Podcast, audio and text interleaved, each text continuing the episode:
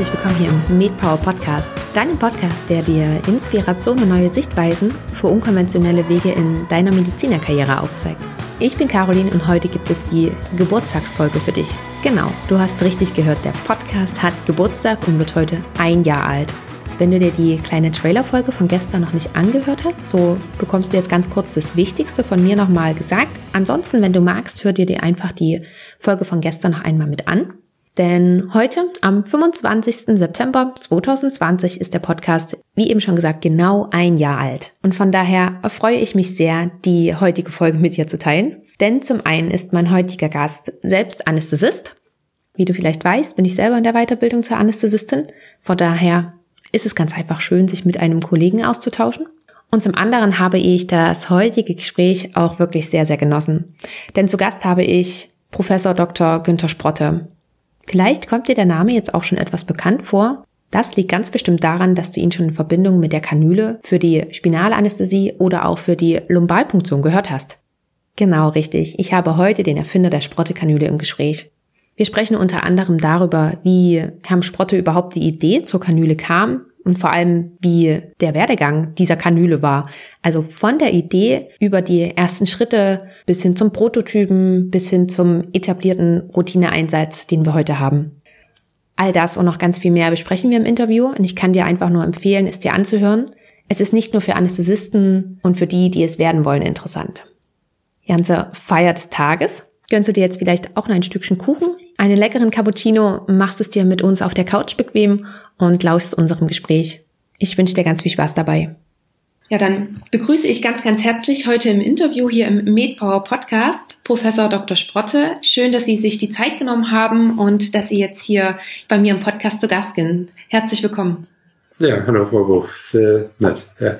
Herr Sprotte, Sie haben einen ganz, ganz klassischen Weg in der Medizin eingeschlagen. Sie haben die Facharztweiterbildung in der Anästhesie absolviert, dann haben Sie unter anderem habilitiert, Sie sind zum außerplanmäßigen Professor ernannt. Seit 2007 haben Sie die Leitung des Schmerzzentrums in Würzburg gehabt ähm, und waren auch währenddessen die ganze Zeit in Würzburg tätig. Und seit zehn Jahren, wir haben uns gerade schon kurz drüber unterhalten, sind Sie jetzt im Ruhestand. Ja. Was ich natürlich noch unterschlagen habe, ist, dass sie natürlich auch noch diese atraumatische Spinalkanüle entwickelt haben, die jetzt zu den Standardkanülen eigentlich zählt. Bevor wir darauf zu sprechen kommen, möchte ich sehr gerne nochmal auf Ihren Werdegang zurückkommen. Mhm. War das für Sie von Anfang an klar, dass Sie in die Anästhesie gehen wollen? Na gut, ich habe meine Doktorarbeit in der Anästhesie geschrieben, also während des Studiums. Und ähm, bin da bei Professor Weiß in Würzburg gelandet als Doktorvater und der hat mir, der hat mir sehr imponiert aufgrund, äh, ja, ich habe seine Vorlesung gehört und äh, da waren vier oder wie viele Studenten mit drin gesessen. Also es war eigentlich ein Thema, was nur wenige interessiert hat, aber es kam sehr gut rüber. Also der hat uns Studenten gefesselt mit dem, was er sah über die Anästhesie uns berichtet hat. Und äh, dann habe ich äh, da auch Praktikum gemacht und das war ja alles wahnsinnig spannend. Ich glaube, das war über die Doktorarbeit und über die Persönlichkeit äh, von meinem damaligen Doktorvater, dass ich da in die Anästhesie gekommen bin und alle anderen Gedanken, äh, ja, Richtung Orthopädie oder sonst was, sind dann verflogen. Ja. Also auch während meiner Medizinalassistentenzeit habe ich ja interessante Dinge tun können, war in der Chirurgie, war in der Urologie, ja, also das habe ich dann alles beiseite geschoben, weil einfach die, die persönliche Bindung äh, mich in das Fach eigentlich gebracht hat. Mhm. Ja, genau. Also es waren ja, es waren ja sehr schwierige Umstände damals in der Anästhesie. Ähm, das kann man sich heute eigentlich gar nicht mehr so richtig vorstellen. Ähm, ähm, also so besonders erbaulich war es nicht, weil äh, es gab zu wenige Anästhesisten und wir hatten wahnsinnig viel zu tun.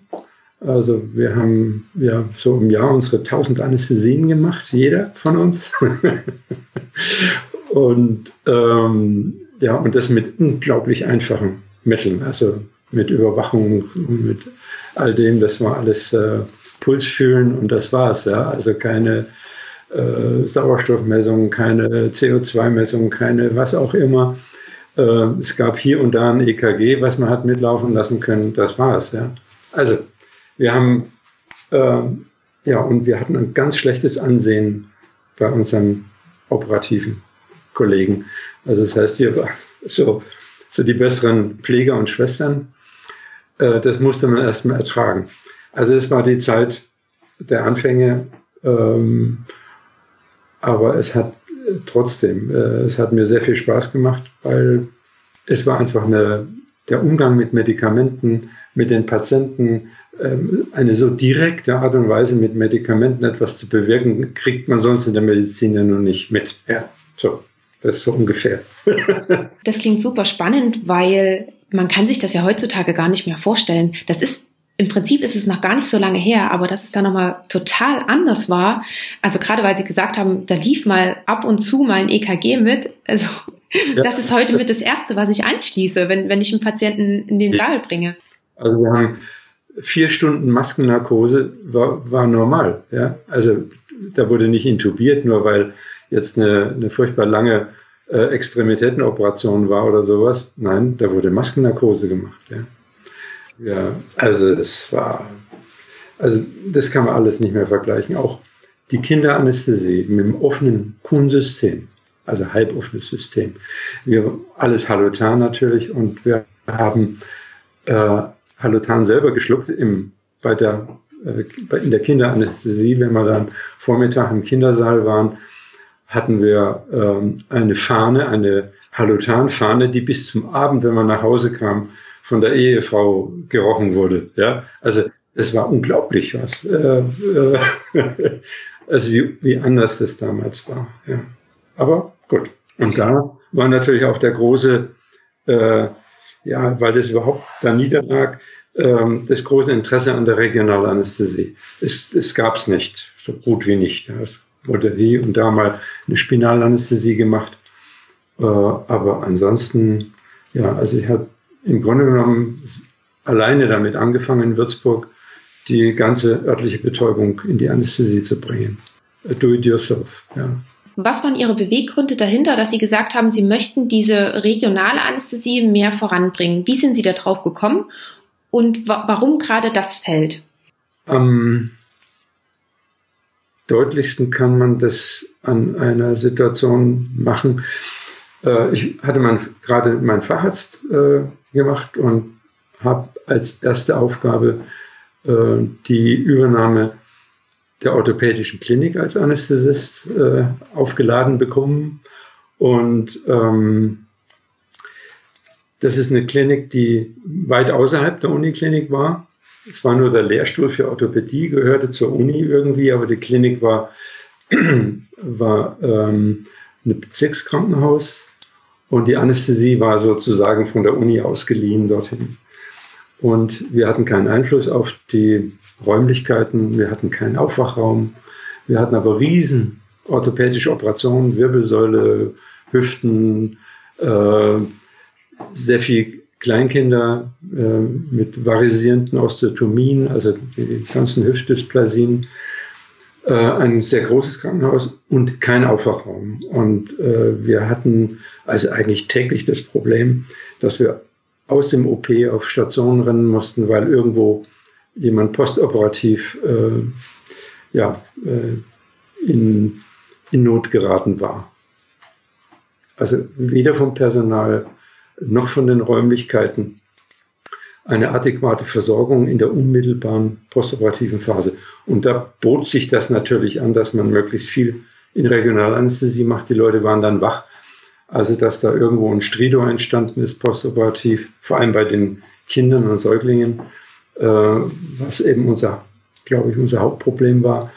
Ähm, das ähm, war durch die Regionalanästhesie komplett zu kompensieren. Und war zwar ein großer Widerstand bei den Operateuren, plötzlich hörten die Patienten die Gespräche mit und all diese Dinge, aber äh, die Patienten waren dann doch äh, auf unserer Seite und Orthopäden haben da klein beigegeben. Aber wir hatten das Problem, dass äh, wenn es mal, wenn es um schnelle Wechsel ging, die Epiduralanästhesie, die Plexusanästhesien alle ein bisschen träge waren, ja, mit äh, ja, bis da so eine Anästhesie so richtig saß, das, da konnte mal locker eine Stunde vergehen. Ähm, vor allem, äh, weil es da wohl Probleme gab mit der Dauermedikation der Patienten, mit äh, Antirheumatika und der Lokalanästhesie. Das hat sich damals äh, da herauskristallisiert, dass es da ähm, Wechselwirkungen gibt, die die Latenzzeit der Anästhesie verzögern. Haben wir auch wissenschaftlich schön bearbeitet. Ähm, und ja, uns fehlte die Spinalanästhesie als äh, eine schnell einsetzende Wirkung, mit schnell einsetzender Wirkung und mit einer ordentlichen Wirkungsdauer. Für die Hüftoperation, Knieoperation wäre das toll gewesen, aber äh, die Patienten wollten das nicht, nachdem ja, äh, der Kopfschmerz noch ein so großes Problem war, dass sich das rumgesprochen hat auf den Stationen. Große Stationen, 36 Betten, äh, und dann, äh, wenn da einer Kopfschmerzen nach einer Spinalanästhesie hatte, war für die nächsten vier Wochen keine Chance mehr, dieses Angebot zu machen, äh, OP in Spinalanästhesie. Wir hatten alles wunderbar gemacht mit Kopfhörer und Musik und mit oder mit direkter Unterhaltung während des Eingriffs. Das kam zwar sehr gut an, es durfte nur kein Kopfschmerz auftauchen. Also es war ja nicht nur Kopfschmerz, sondern Erbrechen und all das. Und wir haben dann geschaut, dass wir ja, die dünnstmöglichen Kanülen irgendwo eingekauft haben, wo es die halt überhaupt gab. Dann äh, kam ich auf die Whittaker-Kanüle aus der Literatur. Die gab es aber in Deutschland nicht mehr zu kaufen. Keiner hatte da irgendwie Interesse daran. Gab wohl mal von Eckstein damals eine Publikation, wo sich die Whittaker-Kanüle nicht positiv abgehoben hat von den klassischen Quinke-Kanülen. So, ich habe es mir dann aus USA besorgt und dann eingesetzt mit voller Freude. Haben wir gedacht, jetzt haben wir das Problem gelöst. Pustekuchen. Jede zweite Spinale hat man keinen Liquor äh, gewinnen können, weil das seitliche Auge der, an der Kanülenspitze zu klein war. Also kleiner als der Innendurchmesser der Kanüle und da kam vielleicht ein Tropfen Liquor, vielleicht noch ein zweiter. Wenn es ein bisschen blutig war, kam gar nichts. Ja.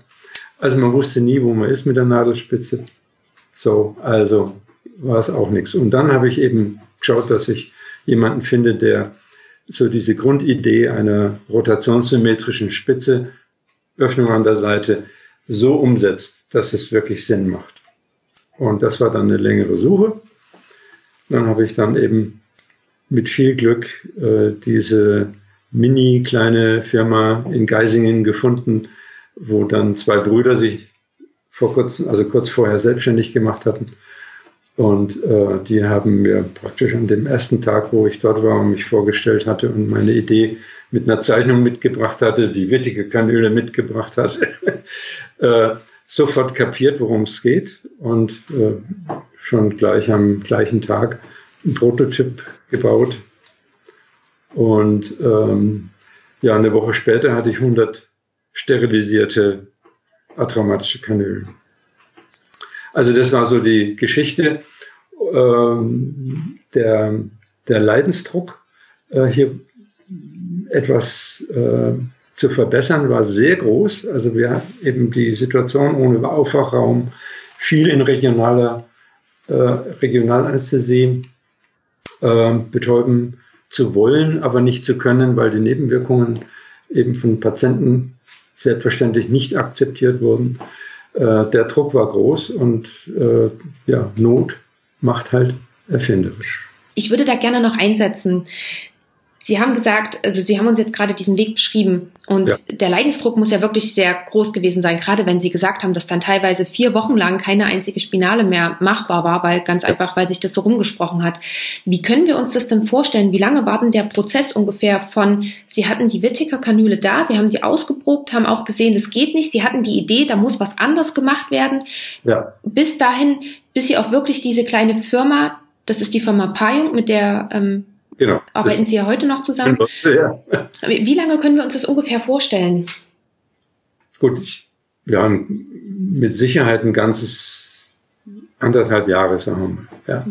Also, weil, klar, ich bin zunächst mal bei der Firma Braun gewesen, äh, war dort äh, sehr nett empfangen worden, aber mir wurde dieses äh, Projekt äh, da eine neue Kanüle zu bauen und auf den Markt zu bringen, wurde mir ausgeredet. Das wurde mir klar gesagt, das ist viel zu aufwendig, zu teuer. Und nachdem das mit der Wittiger Kanüle ja nun wirklich äh, jeder wusste, der intern äh, Bescheid wusste, dass es nicht geklappt hat, äh, war kein Interesse. Und dann habe ich dann eben noch mal eine Weile gebraucht, bis ich auf diese Firma Payung gekommen bin. Die hatten uns in Würzburg ähm, beliefert mit, mit Spezialkanülen, wenn wir mal was für eine Sternalpunktion wiederverwendbare Kanülen brauchten.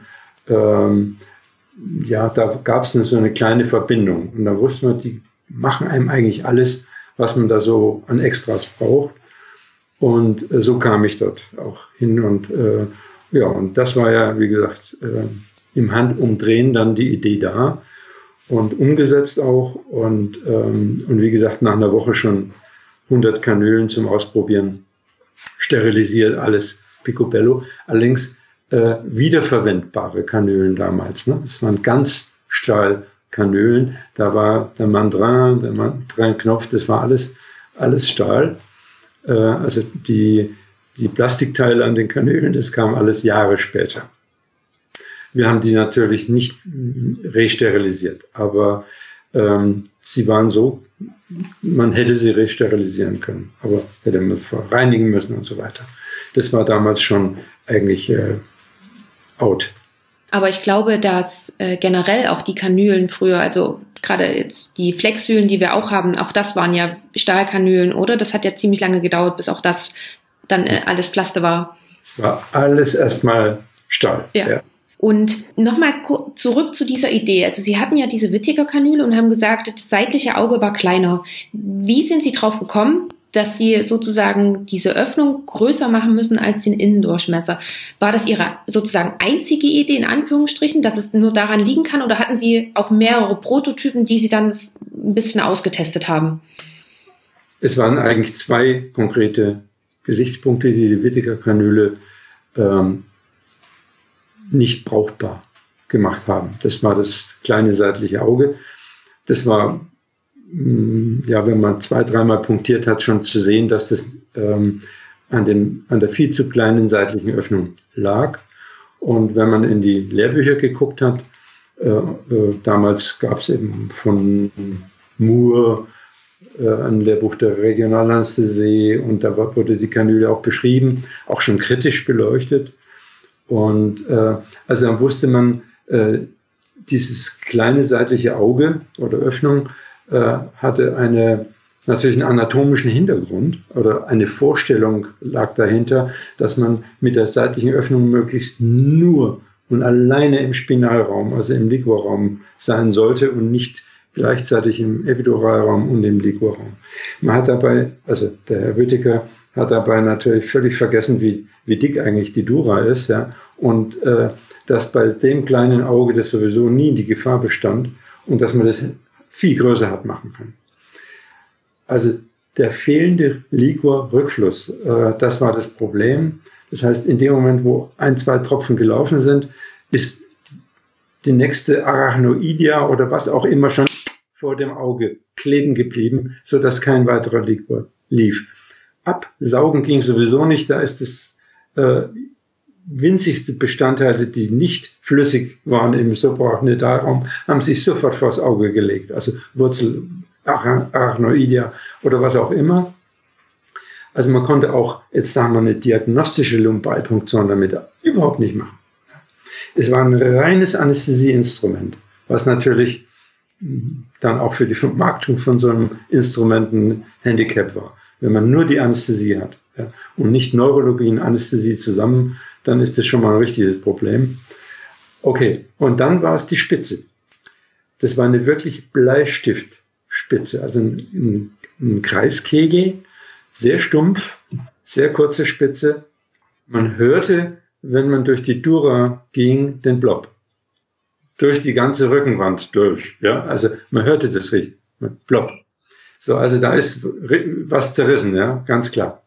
Und deswegen war mir klar, also wenn man schon was ändert, muss man da also eine, äh, einen, also der, weg vom Kreiskegel, Äh, der Terminus technicus, der dann sich daraus äh, ableiten ließ, hieß Ogive, das heißt eine Mankelkante, die Krümmungsradien hatte, also zwei Krümmungsradien, so dass, wenn man durch die Dura geht, äh, das ein Gleiten ist. Ja. Also und da gibt es keinen Block mehr dann.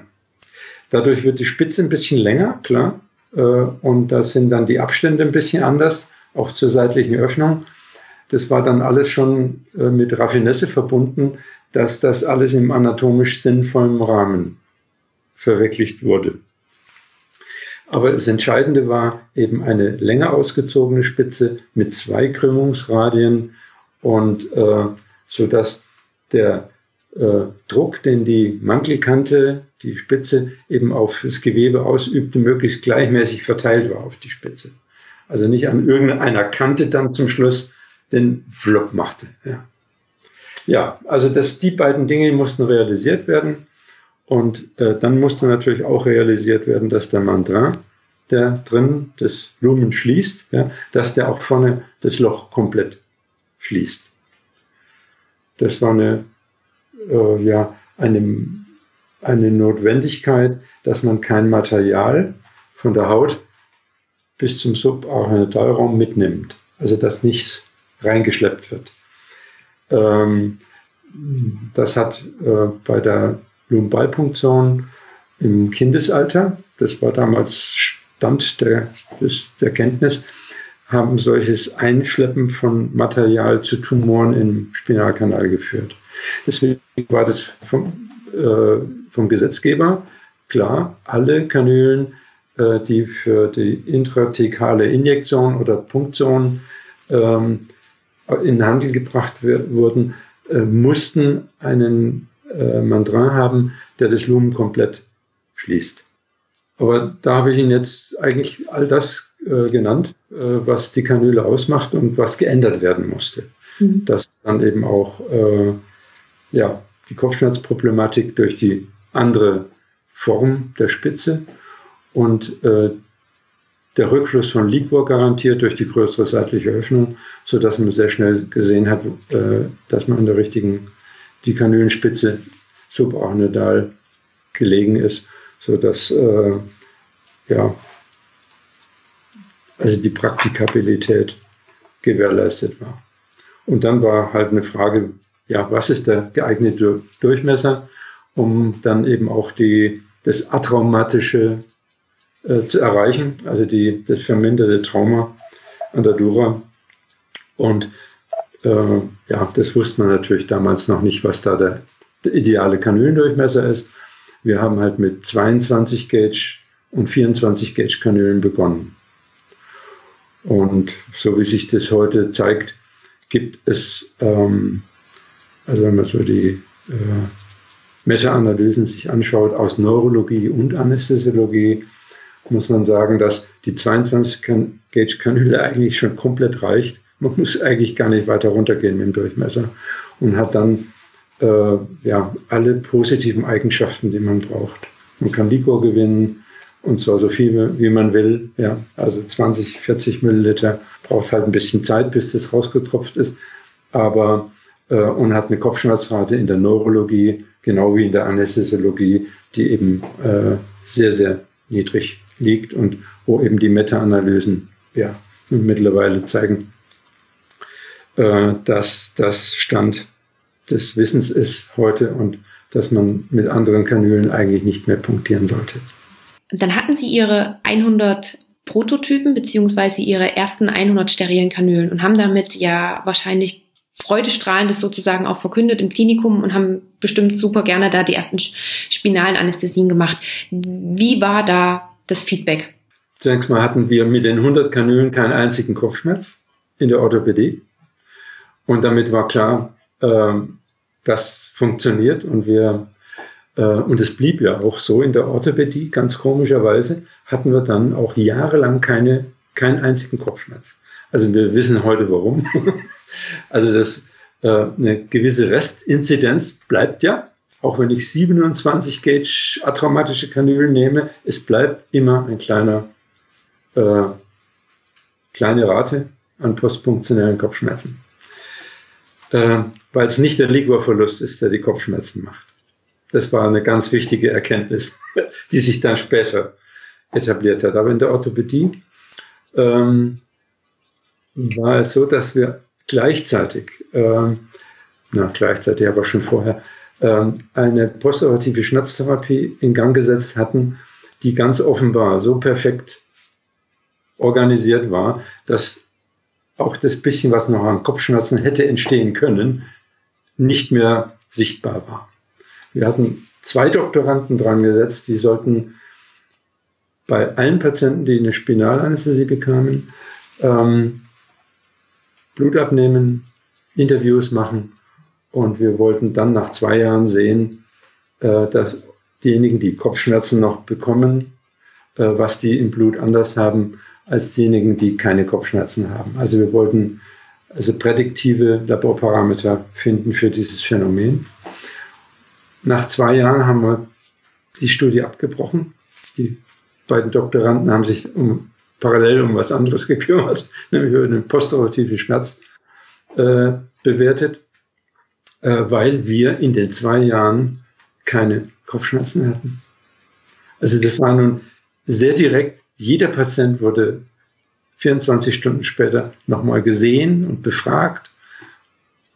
Kopfschmerzen hatten welche, aber keine postfunktionellen, also keine lageabhängigen. Also das war, sagen wir mal so, dass wir äh, dann in der Illusion waren, wir hätten das Problem gelöst. Ja. So. Parallel lief aber bei uns in der Urologie beispielsweise auch ja, 1000 Spinale im Jahr. Und, äh, und da traten Kopfschmerzen auf. Nicht häufig, aber doch ganz eindeutig welche, lageabhängig. Und das noch bei relativ alten Menschen. Also Tourprostata, Tourblase. Äh, das sind ja alles keine jungen Leute. Ja. Und äh, ja gut, dann ja, kam dann schon langsam die Botschaft hoch, das Problem als solches ist nicht komplett gelöst. Also äh, und ähm, natürlich, alle hatten dann die Fantasie, ja, da bleibt ja immer noch ein Loch, ja, und es ist der Liquorverlust. Aber ja, davon haben wir uns dann in den Jahren später so ganz langsam verabschiedet. Wir haben auch also an der Dura Untersuchungen gemacht und äh, unsere Neurochirurgen haben sich sehr dafür interessiert. Die wollten atraumatisch, also mit den Kanülen, äh, nicht wollten, sondern haben es auch gemacht, äh, Aneurysmen punktiert, also äh, offene Aneurysma-Operation, zu gucken, ob das Aneurysma, was man da gerade geklippt hat, äh, noch irgendeinen versteckten Zufluss hat, ja, äh, bevor man äh, das endgültig klippt. Und dann wollten die da in die, durch die Gefäßwand atraumatisch reinstechen, um zu gucken, ob, wenn das Blut entleert ist, ob da noch was nachfließt. Ja. Das mit einer scharfen Nadel ging das nicht. Wenn da noch ein, Zu ein Zugang war, hat es eine Riesenblutung gegeben und die konnten nur noch saugen, saugen, saugen und nicht mehr gut operieren. Und das haben die also mit atraumatischen Nadeln gemacht und dann auch gesehen, da, das ist dann dicht. Ja. Also, dass die Dura noch ein Loch haben sollte, aus dem substanziell Liquor äh, entweichen könnte, das dann Unterdruck in der Birne macht. Also das war dann irgendwann eigentlich auszuschließen. Und äh, so kamen dann also neue Ideen, wie der postspinale Kopfschmerz viel besser zu erklären ist. Aber wichtig war, dass man das Trauma bis zu einem gewissen Grad so weit vermindert hat, dass eben diese Botschaft von der Dura-Punktion lumbal nicht zerebral mehr ankommt. Das war dann der entscheidende Schritt. Und da sieht man, dass wenn man, sagen wir mal, eine 22 oder eine 24 Gauge Kanüle nimmt, dass man nicht noch weiter das Trauma minimieren muss, um, sagen wir, die Restinzidenz noch zu äh, vermeiden, sondern das, da muss man dann äh, über andere Dinge nachdenken und das äh, ist dann auch erfolgreich. Ja. Aber das Wichtigste ist erstmal, äh, das Trauma so klein zu halten, dass man mit anderen Maßnahmen nicht nachfüttern muss. Das ist so spannend, dass Sie das so erzählen, weil das ähm, kann man sich ja heutzutage, gerade ich zum Beispiel, ich fange ja gerade erst an damit und man kann sich das heutzutage gar nicht mehr vorstellen, was da alles früher betrieben wurde. Und ähm, gerade weil Sie das auch gesagt haben, in der Zusammenarbeit mit den Neurochirurgen, das ist wirklich mega spannend.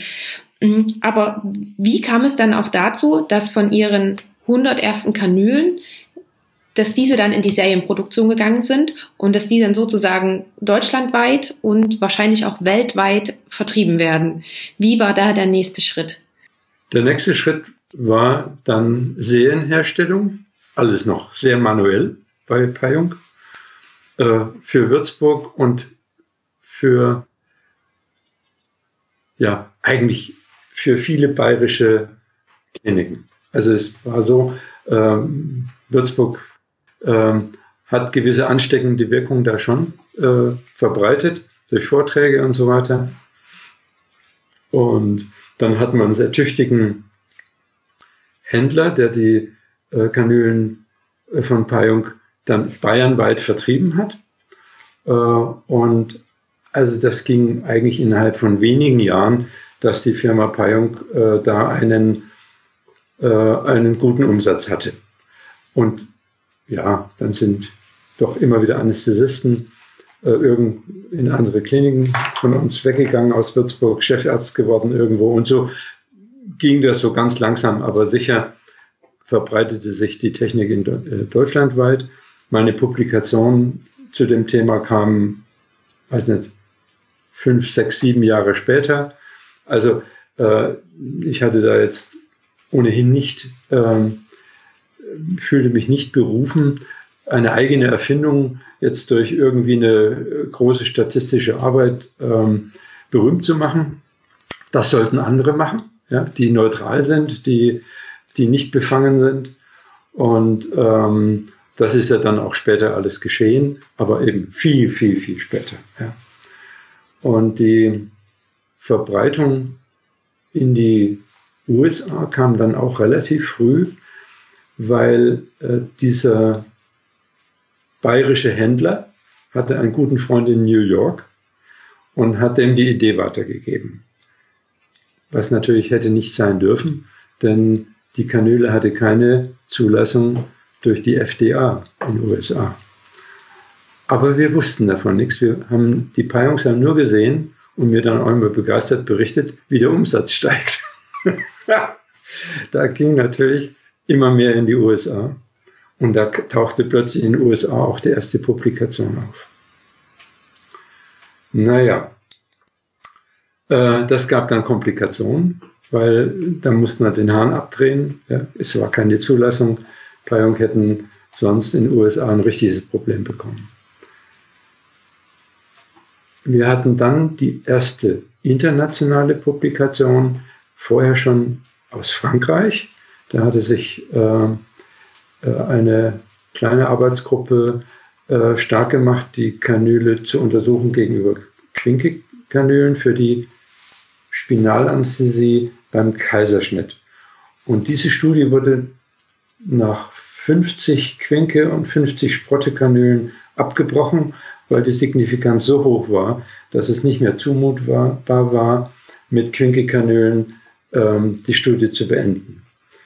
Äh, das war dann eine Publikation, die sehr gut eingeschlagen hat. Und da war dann im Grunde genommen der Grundstein gelegt äh, für einen Druck auf die Firma Payung in die Produktion zu gehen, dem sie nicht nie ganz gewachsen war, die ersten zehn Jahre oder so. Die sind immer hinterhergerannt, hinter dem Bedarf. Die erste Studie, die in Deutschland dann äh, randomisiert doppelblind gelaufen war, kam aus Mannheim äh, und die waren Verriss der Kanüle. Das heißt, da kam kein Unterschied raus zwischen Quinke und Sprotte. Okay. Und ähm, ja, das war für mich, wenn ich die Arbeit gelesen habe und wenn ich gesehen habe, welche Fehler in der Konstruktion dieser Untersuchung drin waren, habe ich mich dann grün und blau geärgert, muss ich sagen.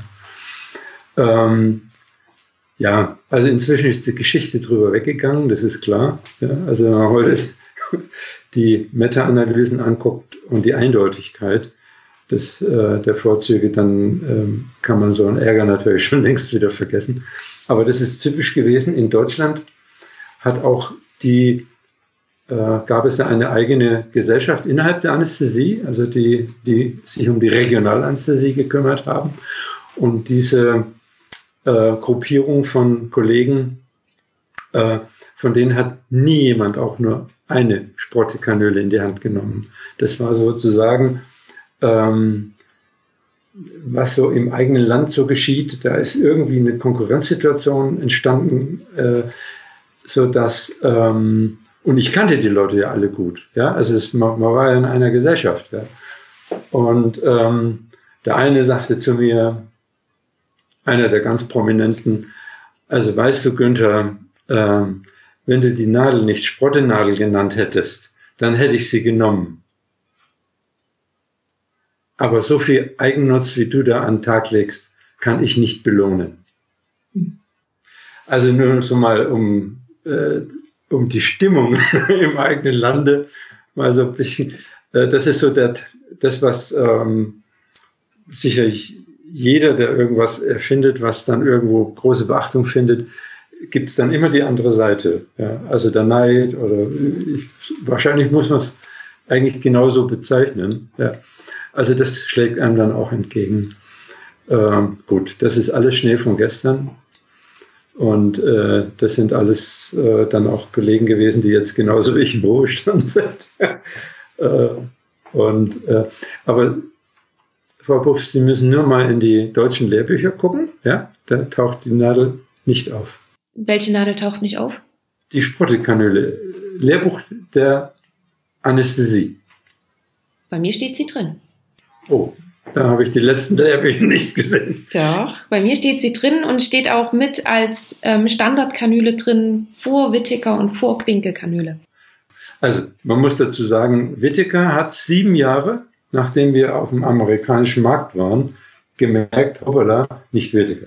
Äh, BD, also die Firma BD, Beckton Dickinson, haben spitz gekriegt, äh, diese veränderte Kanüle bringt es voll und haben die Namensrechte Whittaker noch besessen, lange nicht mehr produziert.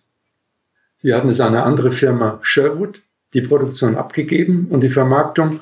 Und da gab es halt noch ein paar Kliniken in den USA und weltweit irgendwo ein paar Fans der Whittaker Kanüle, die sie noch benutzt haben.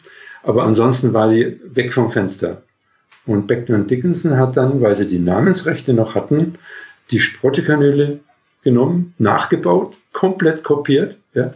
Also das war dann eine schöne juristische Auseinandersetzung, patentrechtlich. Und auch klar zugegeben, ja, also das, ja, äh, aber wir haben ja die Namensrechte, so äh, war dann die Auseinandersetzung.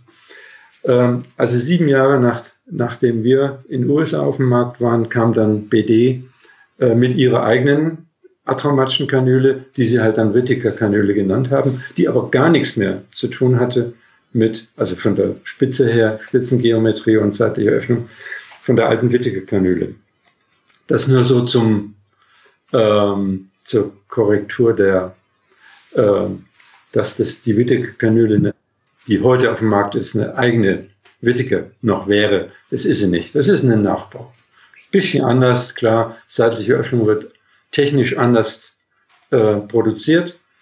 Äh, mit einer piezoelektrischen Schneidetechnik wird der, äh, das seitliche Auge herausgebrannt und äh, die Sprottekanüle wird halt, äh, wird halt eingeschliffen äh, mit, mit einer ja, schmelzenden äh, Technik, äh, so dass ja einfach eine andere Form der Öffnung entsteht, die eben auch eine andere Möglichkeit bietet, das seitliche Auge zu reinigen, also die, die ganze Öffnung sauber zu machen. Das ist bei, wenn man es rausbrennt, ein bisschen schlechter möglich. Also das sind so kleine äh, ähm, Besonderheiten. Aber im Grunde genommen ist die Whittaker Kanüle gut, nehmen anderes Material und alles so ein bisschen anders, aber es ist ein Nachbau der Sprottekanüle. Und alles andere, was da so von inzwischen von Chinesen, von ich weiß nicht wo überall Nachbauten existieren. Also allein in China habe ich mal hingehört, sind 200 Firmen zugange, die die Kanäle bauen. Also das ist jetzt, ähm, nachdem das Patent seit über 20 Jahren äh, ausgelaufen ist, klar, kann das jeder bauen, der will. Ganz kurz wollte ich auch noch erwähnen zur zeitlichen Einordnung. Das habe ich, glaube ich, vorhin gar nicht gesagt. Die, ihre Kanüle wurde 1979 entwickelt und ja. wurde 1980 auf den deutschen Markt gebracht sozusagen. Und sie hatten dann letztes Jahr 2019 auch 40 Jahre Sprottekanüle sozusagen gefeiert. Die Patenterteilung äh, waren, war dann, nee, die offizielle Anmeldung zum Patent war 80, 1980. Daher können wir also in 2020 äh, auch noch 40 Jahre feiern. Mhm. ja. Wie war das damals mit Patentanmeldung und sowas? Ich meine, das ist, ähm, damit beschäftigen wir Mediziner uns normalerweise recht selten, wenn wir nicht gerade wie Sie ähm, dann eine neuartige Kanüle entwickeln. Ähm, hatten Sie irgendjemanden mit zu Ihrer Hand damals, der, der wie, der wie so ein Mentor betreut hat und gesagt hat, hier, das solltest du vielleicht auch noch machen? Oder natürlich würde man auf die Idee kommen, ein Patent anzumelden. Aber wie, wie war das damals bei Ihnen? Das Patent hat die Firma Payung angemeldet. Die hatten Ressourcen, um, das kostet ja richtig Geld. Mhm. Und äh, mich als Erfinder benannt. Ich habe die ganze Beschreibung gemacht, klar. Und sie haben das Patent angemeldet und ich war Erfinder. Und ähm, als Universitätsangehöriger, ich war damals noch nicht habilitiert, nee, ähm, war es so, dass das damals möglich war. Man durfte Erfinder sein und seine Erfindung selbst wirtschaftlich äh, benutzen und ausbeuten. man durfte einen Partner finden, wen man äh, und das war ist und konnte auch die Einnahmen generieren. Äh, wie, äh, ich konnte einen Vertrag machen mit Payung. Den haben wir zwar erst zehn Jahre danach gemacht, äh, weil wir es vergessen hatten, einen Vertrag miteinander zu machen. Wir haben einfach nett zusammengearbeitet und nach zehn Jahren haben wir gesehen, was sind denn das für Umsätze? Das geht ja eigentlich nicht ohne Vertrag. Und dann haben wir, habe ich einen Freund mitgenommen, einen Juristen, und die hatten irgendeinen Juristen an der Hand. Und da haben die sich zusammengesetzt und einen Vertrag ausgearbeitet der bis heute steht, weil der über das Patent hinausging, mit den Namensrechten zu tun hatte. So, das durfte ich damals. Ich musste nur der Uni, also bis erstmal meinem Chef, sagen, ich habe hier was erfunden, das wird jetzt umgesetzt, sieht toll aus, macht sich gut, bewährt sich gut. Das hat sich ja dann schon rumgesprochen in der Klinik. Und dann Universität mitteilen, dass da eine Erfindung äh, getätigt wurde. Das geht heute nicht mehr. Das ist dann so in den, ja, wann hat sich das geändert? Ich habe dann nochmal äh, Patente angemeldet äh, für diese oralen Immunglobuline. Da ging das gerade noch. Und dann ein Jahr später äh, ist es äh, dann ein Erlass vom Kultusministerium gekommen in Bayern. Äh, das war eines der letzten Bundesländer, wo, er, wo Wissenschaftler an den Universitäten auch Selbsterfindungen ähm, vermarkten durften. Äh, das wurde dann unterbunden und dann muss man eben heute äh, der Universität auch komplett überlassen, äh, den industriellen Partner zu suchen und zu finden und mit dem die Verträge zu schließen. Und Patentinhaber ist dann die Firma, ja, die dann gefunden wurde und die Universität. Und der Erfinder ähm, ist da aus dem ganzen Vertraglichen draußen. Ähm, das war damals eben noch möglich und äh, das ist heute für die Erfinder völlig uninteressant. Nein, es ist nicht ganz uninteressant, weil ähm, dann nicht einmal die Namensgebung liegt mehr bei einem selbst. Ja. Also wenn jetzt sagen wir die Universität Würzburg mit Payung da was gemacht hätte, dann wäre das die Würzburger Nadel gewesen. Ja. Ganz eindeutig. Aber, äh, aber ich habe nicht einmal die Namensgebung gemacht, sondern das ging dann über die Literatur. Also die erste Studie äh, hat sich auf mich berufen und dann war das dann plötzlich die Sprottekanäle. Ähm, das ist natürlich äh, für mich jetzt schön, ja klar, weil es mit meinem Namen verbunden ist. Aber ich hätte damals, wenn damals die Gesetze, Gesetze schon anders gewesen wären, ja nicht einmal diese Möglichkeit gehabt. Das ist heute anders. Kann man so sehen und so sehen. Also ich habe halt noch den Vorteil genossen. Das wäre auch meine nächste Frage gewesen, wie das war mit der Namensfindung, ob Sie dann von Anfang an klar gesagt haben, ja, die Kanüle soll auch meinen Namen tragen, weil das war ja anscheinend früher so üblich mit Quinke und Whittaker. Ja. Das war auch im Grunde genommen eine Debatte mit Pajungs, mit den beiden Brüdern, Horst und Heinrich.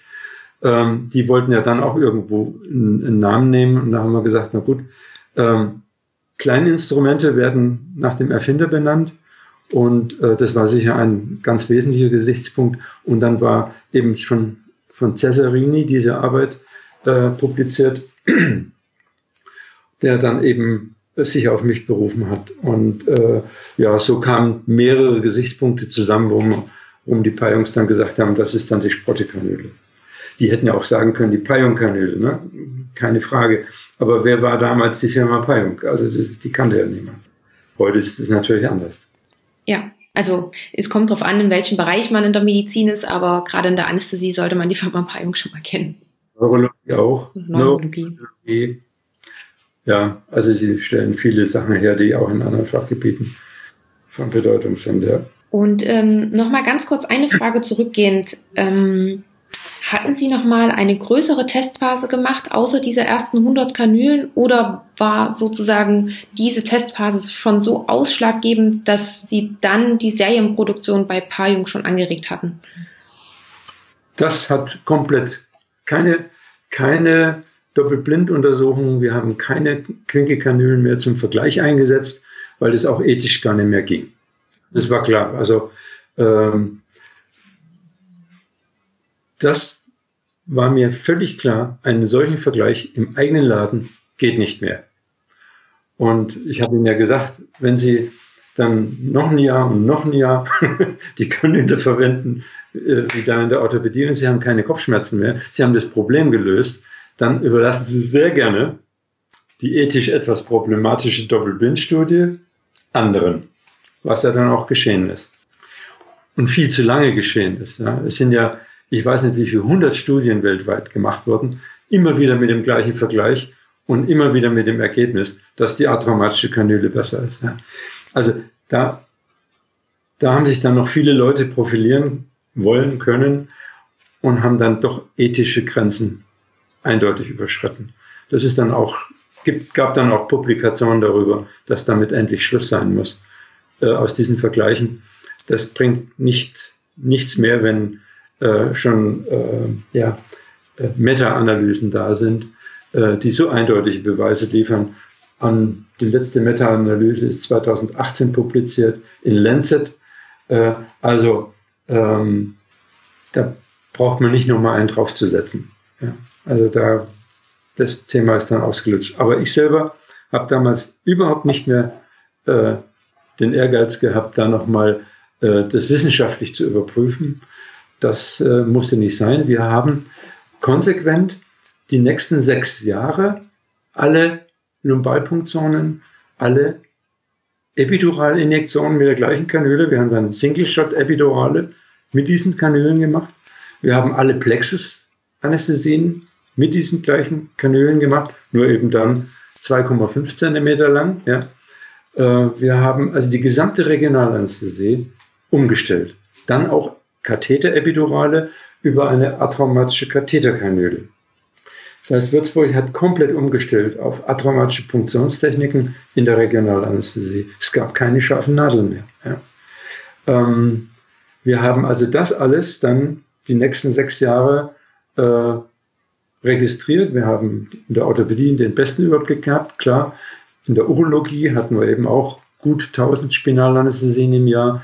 Wir hatten eine riesen Handchirurgie mit ja, weit über 1000 Plexusanästhesien im Jahr. Äh, und so hat, äh, haben wir dann nach sechs Jahren äh, geguckt, wie viele Kopfschmerzen sind irgendwo aufgetaucht. Es war nur in der Urologie. Ja. Und ähm, Plexusschäden äh, kleinerer Art auch keine mehr, seitdem wir die atraumatischen Funktionstechnik hatten. Also habe ich dann eine Publikation zum 60. Geburtstag meines damaligen Chefs äh, geschrieben und genau beschrieben, welche Vorzüge die Kanüle äh, in der Praxis gezeigt hat. Kopfschmerzrate extrem niedrig, praktisch nur noch in der Urologie bei uns.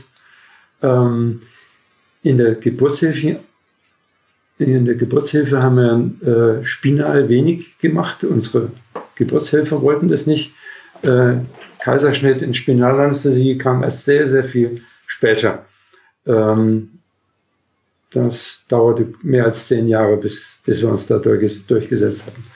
Aber die, meine erste Publikation darüber ist einfach nichts anderes als ein Erfahrungsbericht über die ersten sechs Jahre mit über 30.000 Anwendungen dieser Kanüle. Also das ist natürlich eine gigantische Zahl. Und ähm, äh, ja, und damit war für mich im Grunde genommen erstmal überhaupt was publiziert, äh, dass es in welcher Breite auch diese Kanülenspitze mit Vorteil einzusetzen ist. Und äh, das war wichtig. Äh, in der Schmerztherapie haben wir ja sehr viel Epidural, Single Shot gemacht, also Cortison an irgendwelche äh, äh, akute Rückenschmerzen, äh, epidurale Injektion, ein bisschen Lokalanästhetikum, ein bisschen Corticoid. Und damit konnte man ja, gut, das sind keine weltbewegenden Therapien, aber man konnte damit mit sehr feiner Technik, also mit einer 22 Gauge Spinalkanüle, Epiduralanästhesie machen, und zwar von zervikal bis lumbal. Ja. Und ähm, ja, das war tägliche Routine. Also insofern, die Praxis war sehr breit gesteckt.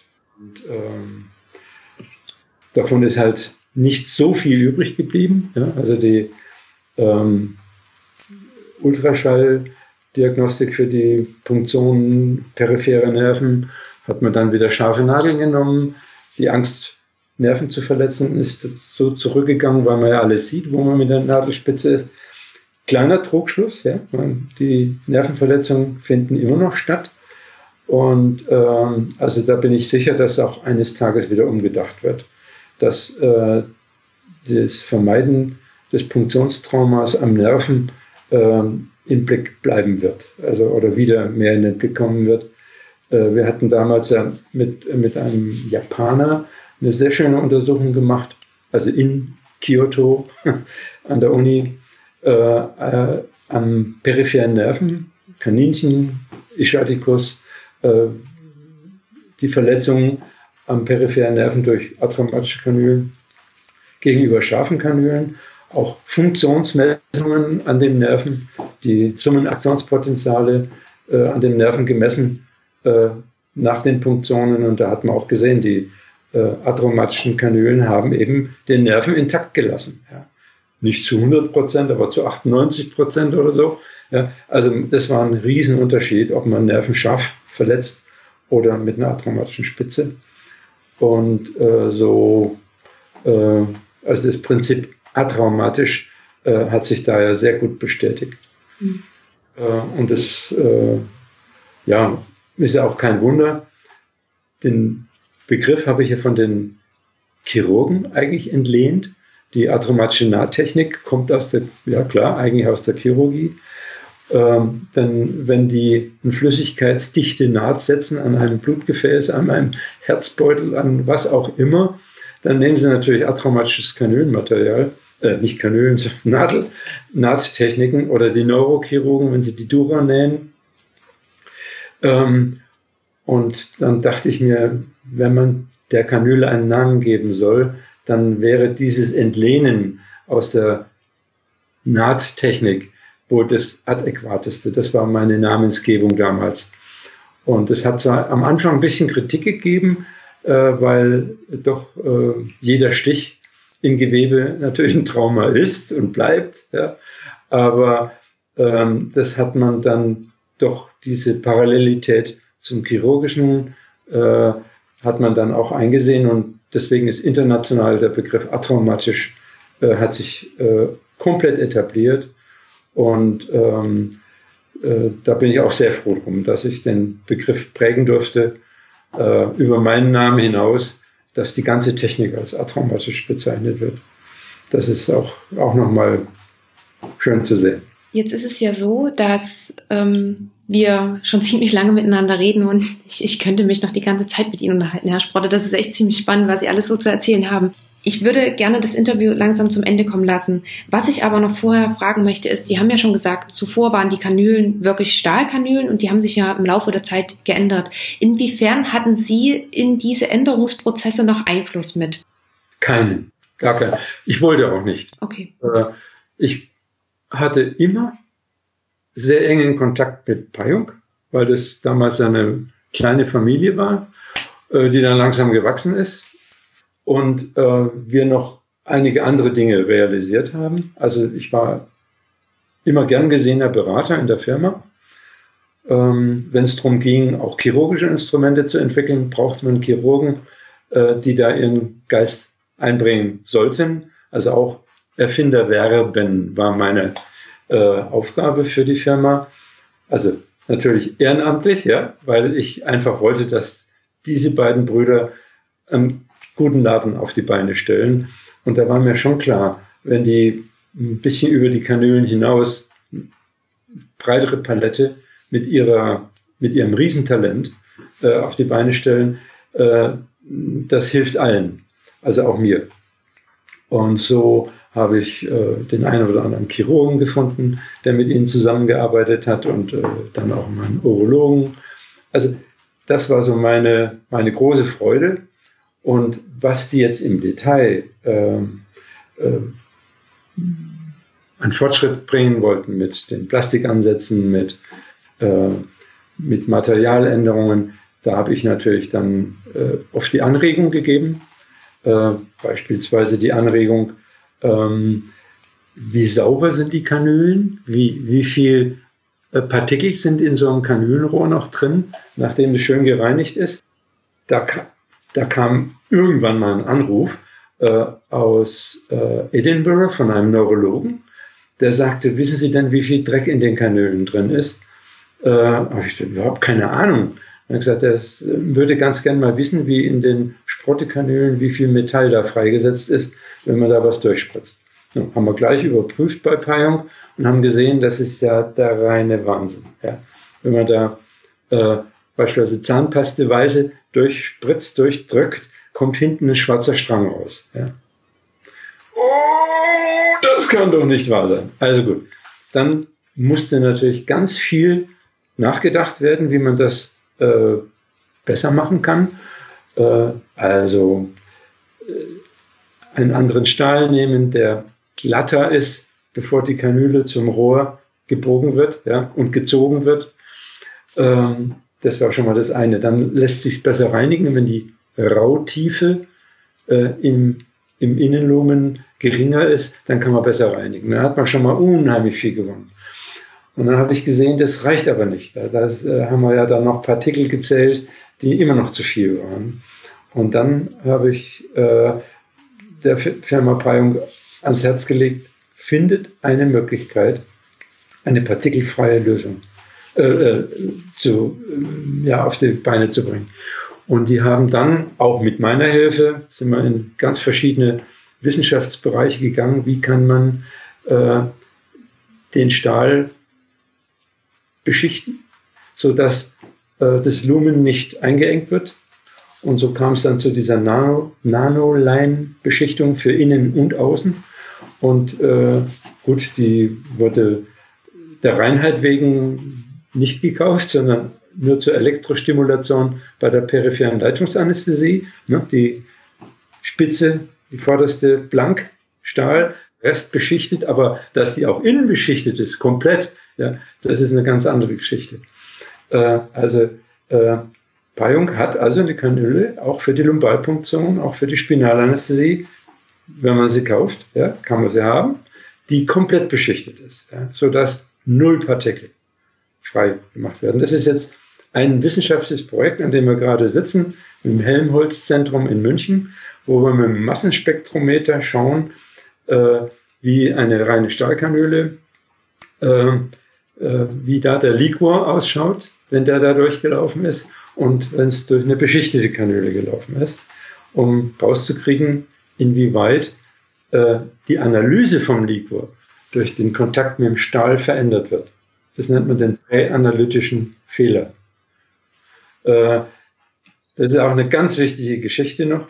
Und äh, irgendwann äh, wird es auch so sein, dass das Thema Partikel in, in, in, in der Medizin, dort wo etwas in den Körper hinein gespritzt wird, beispielsweise bei, äh, bei Transfusionen, bei was auch immer, ja, Plastikpartikel oder so, das Thema ist irgendwo im Zugange schon. Ja. Also viele Leute haben da schon ganz lange Ohren und Payung hat dann eben auch schon eine Kanüle, auch wenn sie zehn Jahre gebraucht haben, um den Trick zu finden, wie man sowas herstellen kann. Ähm, dass die, also zumindest keine Metallpartikel, also kein Nickel, kein Chrom, kein, äh, kein Eisen, weder ionisiert noch nicht ionisiert in den Liquorraum äh, kommen lässt. Und äh, das sind ja alles oxidative Burst-Verursacher und äh, alles, was da eigentlich nicht reingehört. Aber das Bewusstsein in der Neurologie und in der Anästhesie ist noch nicht da, äh, um zu sagen, das brauchen wir, ja. sondern das dümpelt so vor sich hin.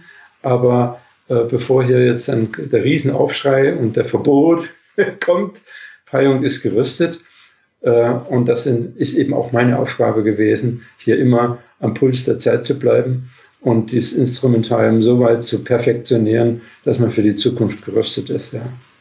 Also dazu braucht es natürlich Insiderwissen mitten aus der Medizin, dort wo es brennt, dort wo, ähm, ja, wo auch Gefahren lauern, dass man äh, das voraussieht und äh, dass man dann gerüstet ist. Ja. Woher nehmen Sie denn Ihren Drive zu sagen oder diese, dieses Engagement auch zu sagen, ich entwickle das jetzt immer weiter und mit Ihren eigenen Worten gerade auch sie bleiben am Puls der Zeit. Ja. Weil es gibt ja auch, man kann ja sagen, oder bestimmt würden andere sagen, ich habe jetzt hier eine ganz tolle Kanüle entwickelt, die ist perfekt so wie sie ist und genauso soll sie bleiben und ich lehne mich jetzt zurück. Woher nehmen Sie diese Energie, da immer wieder weiter mitzumachen?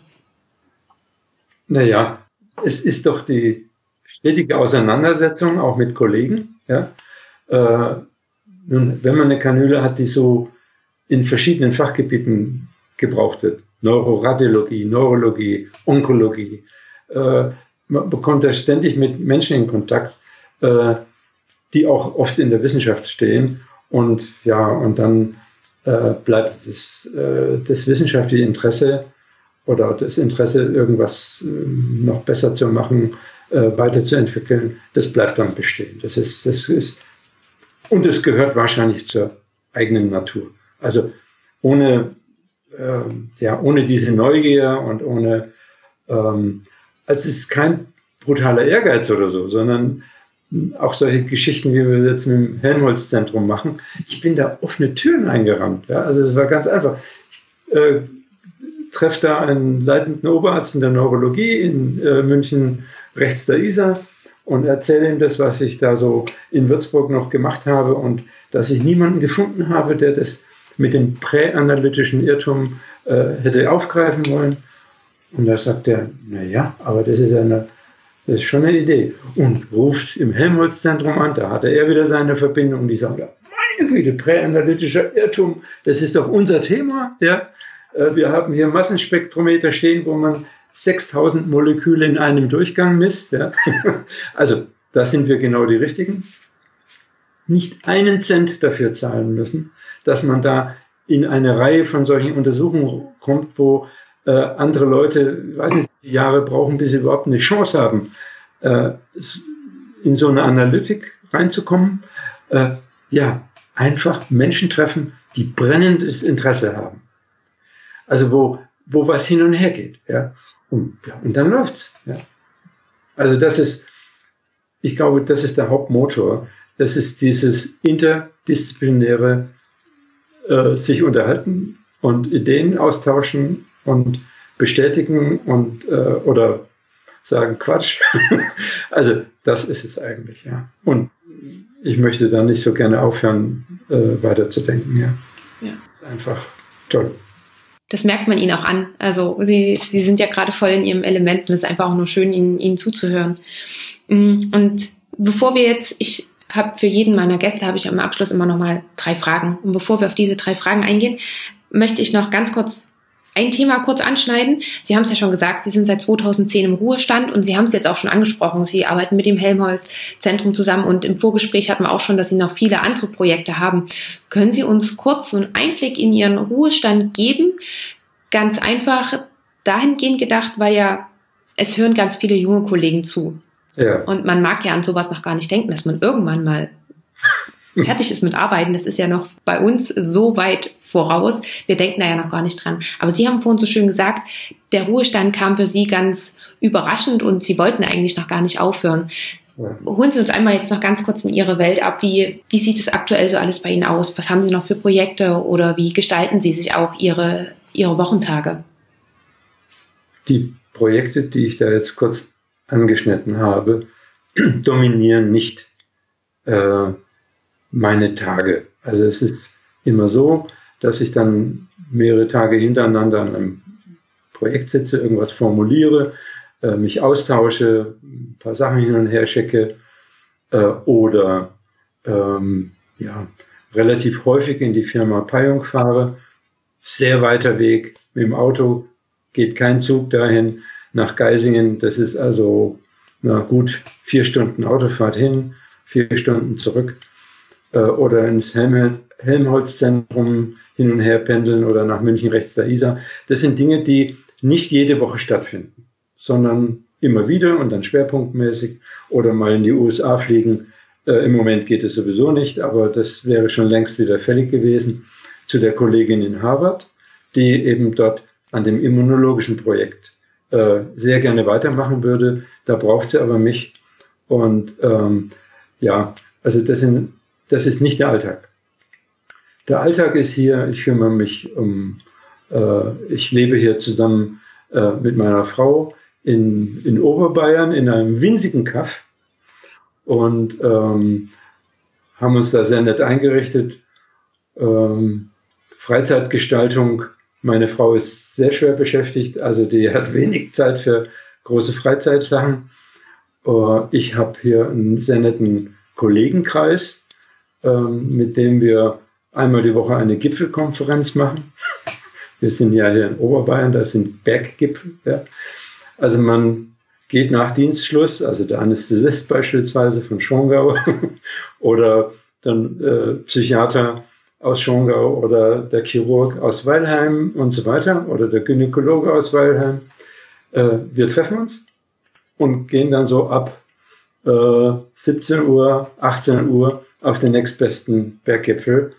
Und äh, das sind alles Leute, die sehr trainiert sind. Oh je, oh je, oh je, oh ich furchtbar hinterher hechle, die können sich noch gut unterhalten, während ich dann schon so schnaufe, äh, dass ein freies Reden also dann nur noch sehr schwer möglich ist.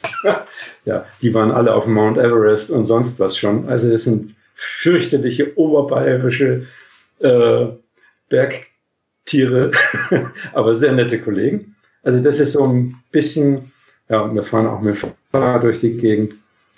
Oder äh, ich pick mal irgendwann meine Enkel und mache mit denen äh, schöne Sachen.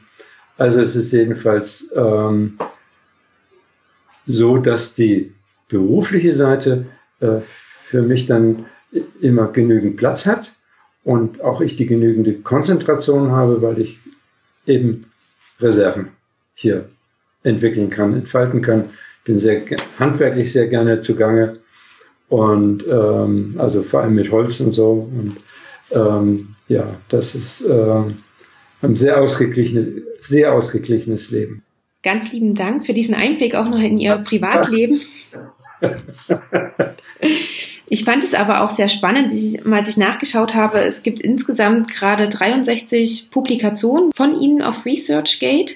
Und ja. gerade auch in den letzten Jahren sind nochmal ganz schön viele Publikationen hinzugekommen. Und das fand ich wirklich sehr spannend, dass eben auch ähm, gerade wir jungen Kollegen denken, ja, gegebenenfalls wird es auch so suggeriert, dass man immer alles auf einmal haben muss. Man muss die Fahrradsweiterbildung machen und nebenbei muss man noch forschen und nebenbei muss man auch noch eine Familie kriegen. Und ähm, das ist aber auch gerade sehr schön bei Ihnen zu sehen, dass gerade Forschung auch noch möglich ist, wenn man eben nicht mehr arbeitet. Dann hat man eben auch noch Zeit dafür, auch wenn es nicht so viel Zeit ist, die man da noch dafür verbringt um das wie bei Ihnen zu sehen, dass es in einem guten Verhältnis ist. Aber vielleicht auch für die jungen Kollegen jetzt, man muss nicht alles auf einmal machen, man kann es auch nacheinander machen. Äh, das ist eine Illusion. Denn es kommt dann, wenn, wenn ein Problem drängt und nicht, was man, man kann es nicht aufschieben.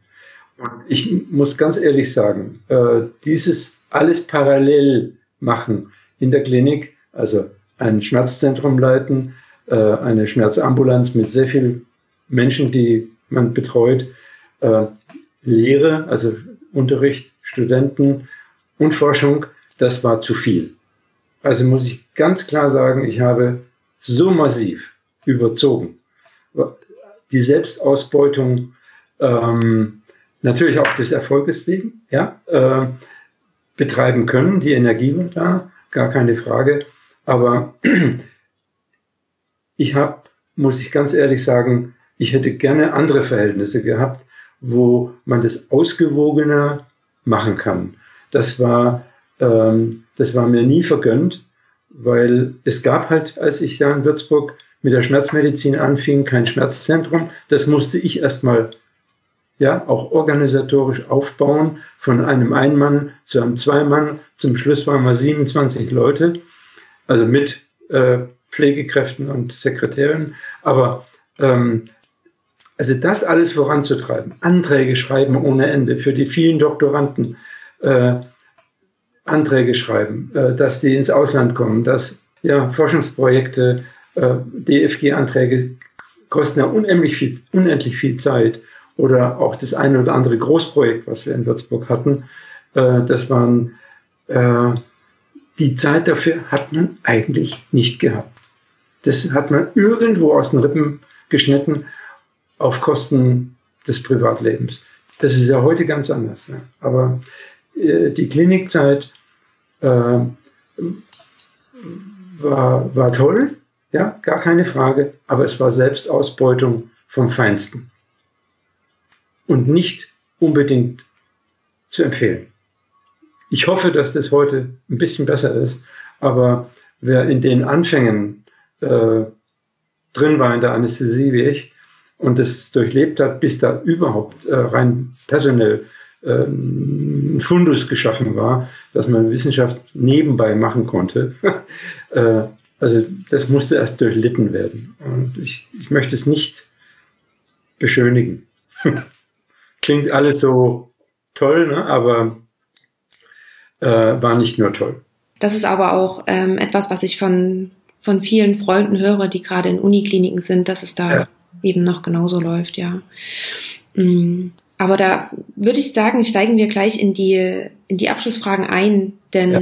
eine Frage ist unter anderem, gibt es einen Tipp, über den Sie sich damals gefreut hätten, zu Beginn des Studiums oder zu Beginn der Facharztweiterbildung? Oder andersrum gefragt, welchen Tipp würden Sie Ihrem jetzigen, also Ihrem jüngeren Ich geben mit Ihrer jetzigen Erfahrung? Sie müssen oder man sollte erstmal seine Facharztweiterbildung auf jeden Fall machen, bevor man jetzt groß in die Wissenschaft einsteigt. Sehen viele anders, aber ähm, die Ideen entwickeln sich erst mit dem, äh, mit dem tiefe Eindringen in, in die große Breite des Fachgebiets. Und äh, bis zum Facharzt durchläuft man ja die verschiedenen äh, Abteilungen äh, von der Kardioanästhesie über äh, die Handchirurgie mit den ganzen Regionalanästhesien und so weiter, bis man äh, ein Gefühl, bis man irgendwo merkt, da möchte ich andocken und auch weitermachen und was weiterentwickeln. Also bevor man in die Wissenschaft geht, ähm, sollte man schon einiges gesehen haben, dass man auch wirklich an der richtigen Stelle andockt. Und man braucht auf jeden Fall ähm, einen oder mehrere gute Berater, einen guten Freundeskreis innerhalb der Abteilung. Äh, und zwar, gerade wenn man in die Wissenschaft gehen will, braucht man da ein Team, äh, wo man so langsam reinwächst und dann Aufgaben übernimmt. Äh, aber das läuft in aller Regel schon heute recht gut. Also wenn ich an Würzburg denke, als ich die Klinik verlassen habe, gab es das eigentlich in, in vorbildlicher Weise dass die jungen Assistenten, die äh, Drive hatten, auch wissenschaftlich was zu machen, die waren da bestens aufgehoben. Ähm, und haben auch Vergünstigungen bekommen, was jetzt so die Zeiträume betrifft, die sie auch wissenschaftlich äh, nutzen konnten. Also die konnten dann schon ein Stückchen aus der Routine rauskommen. Ob das perfekt war, weiß ich nicht, aber ein Stück im Ansatz auf jeden Fall. Und man braucht wirklich äh, einen Kollegenkreis, in dem man sich sehr wohl fühlt äh, und, äh, und diese Selbstausbeutung auch äh, irgendwo äh, klein gehalten werden kann. Das ist sehr, sehr wichtig, ja. Ähm, in meiner Zeit war das halt nicht. Ja. Das ist, ist, ist auch klar. War nirgendwo. Ja. Okay, dann danke dafür. Und die nächste Frage wäre oder ist, wo Sie uns Ärzte und den Arztberuf in 10 bis 15 Jahren sehen. Da wird sich, was unser Selbstverständnis betrifft, nicht sehr viel ändern. Äh, es wird sicherlich einiges, äh, was leichter werden wird, was die Diagnostik betrifft. Wir werden äh, Hilfsmittel bekommen, die uns viele Entscheidungen leichter machen, die in der Medizin uns heute noch vielleicht zu sehr quälen. Wir werden aber die mit den Menschen, also mit den Patienten, immer das, äh, diese Arzt-Patienten-Beziehung wird sich nicht durch all diese technischen Neuerungen nicht wesentlich ändern. Das wird immer eine tragfähige äh, Säule unseres Selbstverständnisses bleiben und auch unserer, ähm, unserer Überzeugung, wo wir da stehen als Ärzte. Ähm, da wird sich äh, im Großen und Ganzen nichts ändern. Es muss immer äh, Menschen geben, die in ihrem Fachgebiet so vertieft drinstecken, äh, dass, äh, dass eine Klärung möglich ist in vielen Fragen, äh, die der Laie oder der Patient bei aller Offenheit äh, Zugänglichkeit von Fachwissen äh, dann im Überblick nie, nie zustande bringen kann, sondern man hat dann eben sein, sein Spektrum, in dem man äh, tief drin steckt und dann auch individuell einen guten Rat geben kann. Und ähm, die Aufgabe, die wird bleiben.